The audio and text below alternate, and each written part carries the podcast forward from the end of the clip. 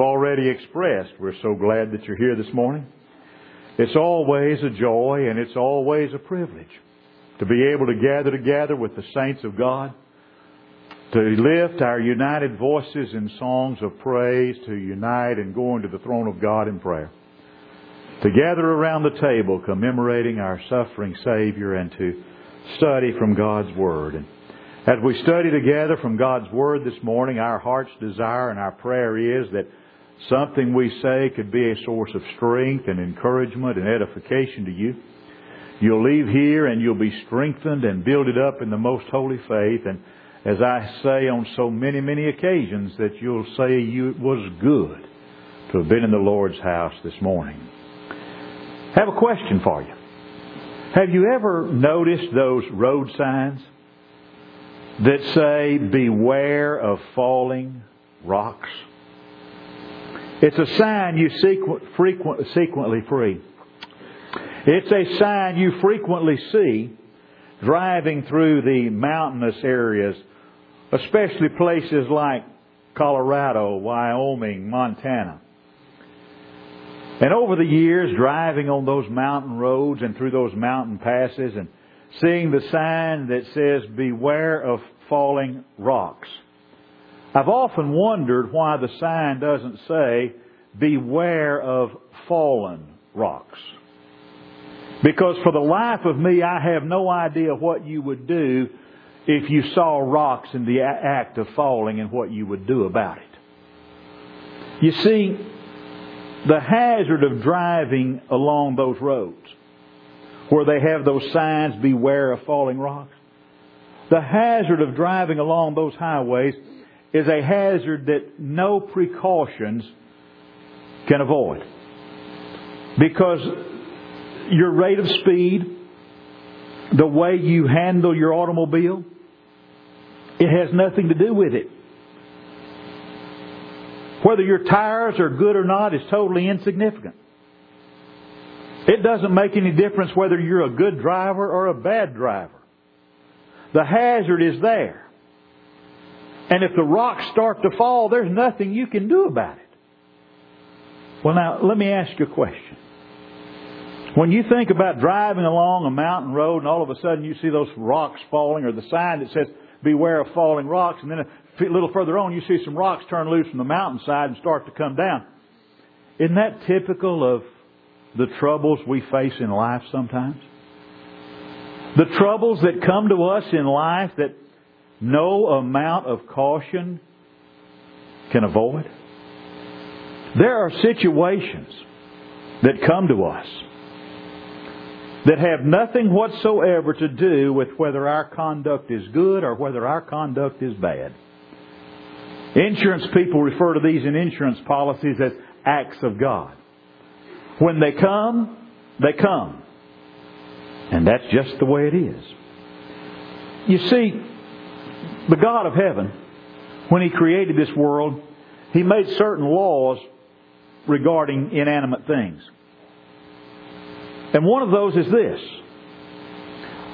When rocks turn loose from the side of a mountain, they turn loose.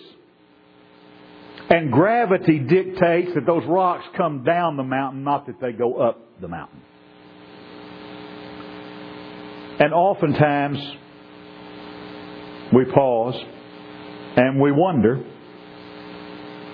what should our attitude be toward troubles that come our way? Those troubles that come that there is nothing whatsoever we can do to stop or prevent. Well, most of us, when trouble comes our way, we know what to do, don't we? Of course we do. We worry. That's what we do. We worry. That's our most common response. That's our most common attitude. Are you listening to me? Worry is the most widespread transgression marking our Christian inconsistency.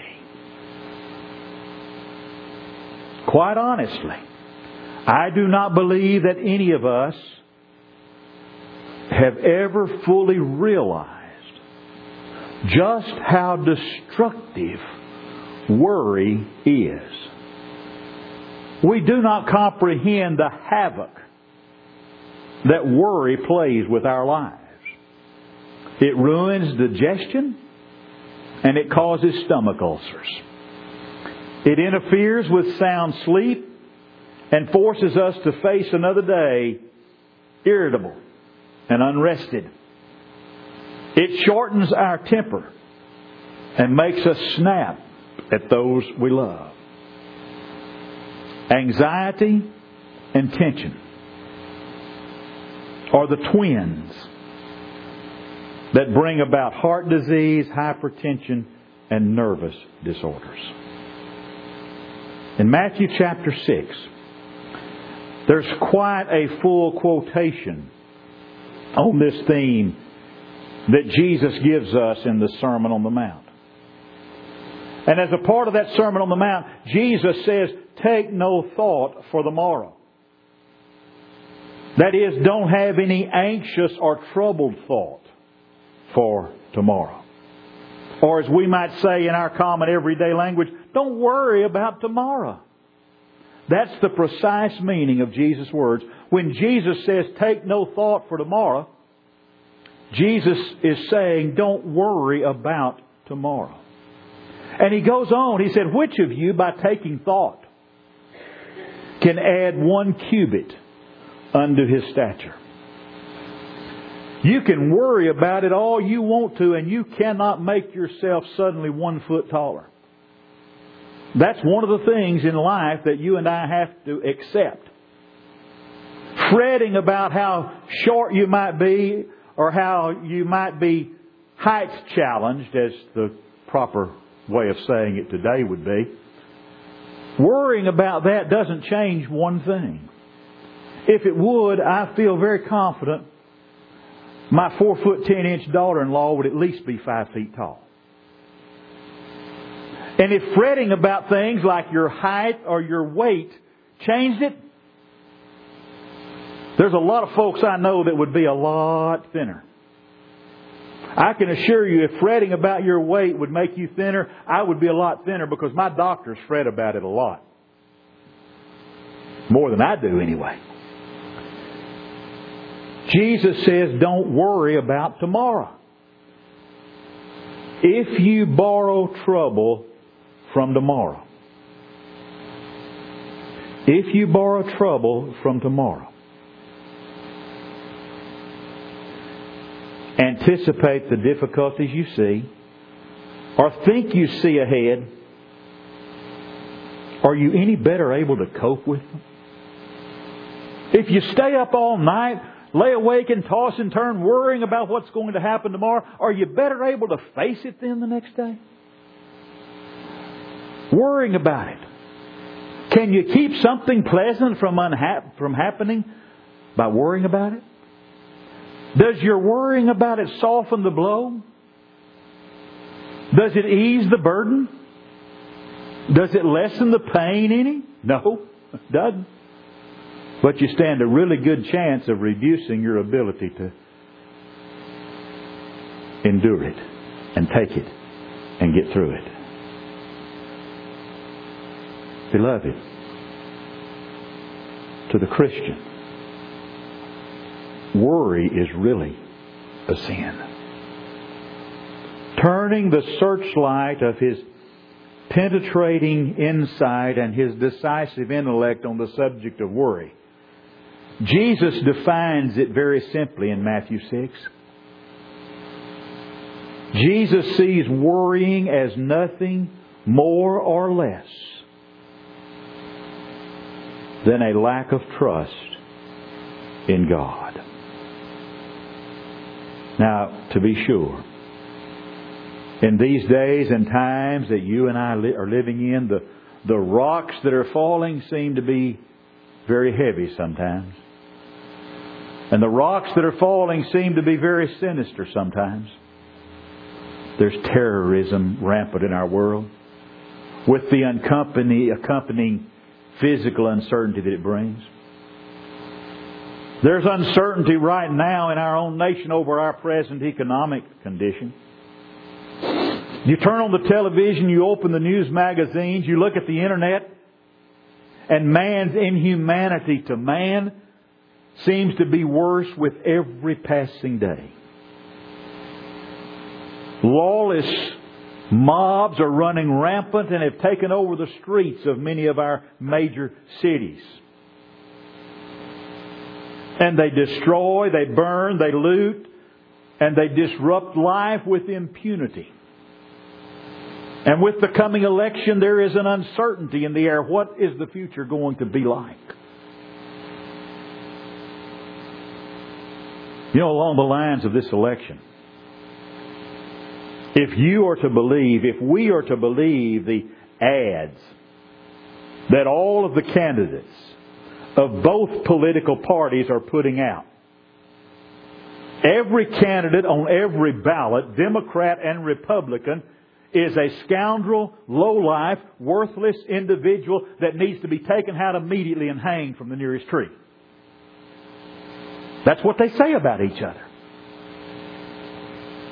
Rocks are falling and rocks will fall, but there's only one way, one happy way to deal with the rocks that fall on us.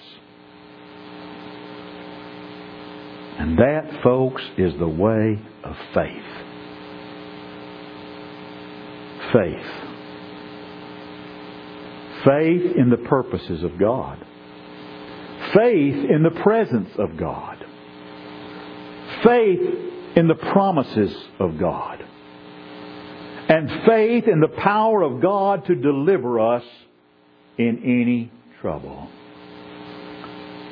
And it's only when we have faith, real faith, that we, you and me, can be free from fear. And if I'm afraid, if you're afraid, then we must suspect that perhaps we do not have a deep faith in God. That rather than having a deep faith in God, our faith is merely a mental assent to the existence and reality of God.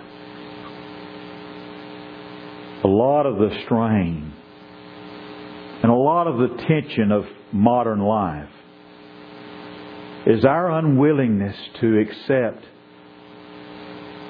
situations that are beyond our control. When we resist things we cannot change, then we have strain inside. When we resist things we cannot change, then we have inner tension. Do you remember those days when we used to go shopping all the time at Walmart? Do you remember that you would stand in line at Walmart and the line would be five or six people deep? And they would have two check stands open and they would have 18 check stands sitting there idle. And you would stand there like this. Did that open a check stand for you? Huh? It didn't, did it? Or you plan a vacation trip and somebody gets sick and you don't get to take the trip and you have to postpone it. Does worrying and fuming about it change anything? No, they're still sick and you're still not going on vacation. Or have you ever steamed up inside and fumed just a little bit because something was making you run late? Someone was coming to pick you up and they were running a little bit late and you kept looking at your watch. It got them there quicker, didn't it? Or you went to pick somebody up and they weren't ready. And so like you did at Walmart, you crossed your arms and you patted your foot and you looked at your watch, but it didn't get them ready any faster. You're going to take a plane or train somewhere and the flight gets canceled or the train running late. Worrying about it changes it, doesn't it? You see, all of those things are situations totally out of our control. And it doesn't matter how much we pat our foot, it doesn't matter how many times we look at our watch, it doesn't matter how much grumbling we do, nothing is going to change it. Or maybe a co-worker calls in sick and it increases your workload. You fume, you complain, you moan, and you groan about their lack of consideration, but you still have their workload to do because they're still sick and they're not there. The only thing that changes is your blood pressure and it goes up. Common sense. Common sense tells us to accept the things that we cannot change and go on with our business. Make adjustments to the situation that are necessary and deal with it. Now here's a news flash for you, in case you don't know it. The rocks are going to fall in our lives. The rocks are going to fall in your life and the rocks are going to fall in my life. We don't know when, and we can't find out for sure when, but they will fall. Count on it. And worrying about it, fearing it, fuming over it, does not help. Life must go on. And so must we. But we can go on without strain. Haven't we all had the experience of a long stretch of uneventful days? A long stretch of unexciting days? And then after a long stretch of uneventful days and a long stretch of unexciting days, suddenly, without warning, out of the clear blue sky, some crisis is sprung upon us. At any moment, some calamity can come and bring our dreams crashing down around us. It takes the song out of our life. It makes our heart sometimes so sore we wonder why it doesn't break. And you know, it wouldn't be so bad if these troubles that come our way would send us a warning. If we could get a letter or an email or a text message, something that says, hey, I'm trouble, I'm coming to visit. At least then we might be prepared. The reality is, most of them, there would be little, if anything, we could do about it. It's just maybe the shock might not be so great. But troubles don't do that. Troubles are, are kind of like the story I read the other day about two cowboys that were out in the desert. And they got lost. And they were wandering aimlessly in this parched and barren desert. Their horses died. And they're walking, trudging through the hot sand. They know that, that they're certainly going to die. And off in the distance, on a hill, one of them spots a tree. And as they get a little closer, one of these old cowboys says, It's a bacon tree. And he loved bacon. And so he goes running toward the tree as fast as he can. And just as he's almost there, he's gunned down in a hail of bullets. And he dies. But with his dying breath, he warns his partner. He said, It's not a bacon tree, it's a ham bush. That's the way troubles are. They ambush us. We think it's a bacon tree and it's a ham bush. Troubles don't come marching down the road out in the open. They wait for us in ambush and they spring out on us when we least expect them. Jesus promised us that in this world we'd have trouble. He said that in John 16 verse 33. In this world you shall have tribulation. But you know what the rest of that verse says? But be of good cheer, I have overcome the world. Jesus says, cheer up, it's okay, I win. So when the rocks fall, when the trouble comes, we've got the assurance, the promise of the blessing and the comfort of God. The promises of the Scripture. The promises in here. Those are not mere pious hopes and sanctified guesses. They're not just sentimental words to be laminated and stuck on the wall of a classroom. They're true. And there's no maybe, there's no perhaps about them. How do the Old Testament prophets know that God will not leave us or forsake us? How does the psalmist know that the brokenhearted and afflicted are going to be comforted? Because the prophets of God and the psalmist had gone through dark days and they'd gone through lonely nights. They'd gone through the falling rocks of life and God was with them. The oyster teaches us a very valuable lesson, folks. Our treatment of trouble can be splendidly illustrated by the oyster. Into the shell one day comes a tiny grain of sand.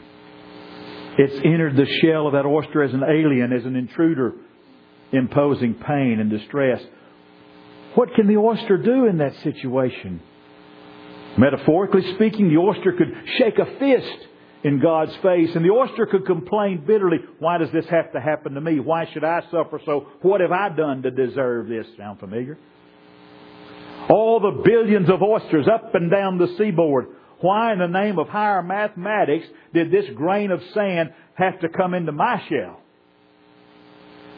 The oyster could say, well, there's just no justice. All this talk of a God of love and mercy is just not true. And the oyster could say, metaphorically, since this calamity's overtaken me, I'll just throw away my faith. Because my faith doesn't do any good anyway. The oyster could say all that. The oyster could do all that. Over the years, sadly, I've known a lot of people that did that in times of trouble. But the oyster doesn't. The oyster could adopt an attitude that is commendable and calls for fortitude and courage. The oyster could say, This is a hard calamity that has overtaken me. This thing cuts and hurts and stabs. This grain of sand bruises and bleeds, and I must endure. I must hold on if it kills me. I must recognize the darkest hour is just before the dawn. The oyster doesn't really do that either. The oyster recognizes the presence of this grim intruder, this grain of sand, and the oyster begins to do something. Slowly, patiently, with infinite care, the oyster builds on that grain of sand layer after layer, layer upon layer of a plastic, milky substance. A substance that covers every sharp corner, a substance that coats every cutting edge of that grain of sand, and gradually, slowly, by and by, a pearl is made a thing of wondrous beauty wrapped around trouble. The oyster. Abiding by the laws of God turns grains of sand into pearls. Turns cruel realities and misfortunes into blessings. And turns pain and distress into beauty. That's a lesson we are to learn along the pathway of life. And the lesson is the grace of God that is sufficient for us. The grace of God will enable us to make pearls out of the troubles we face.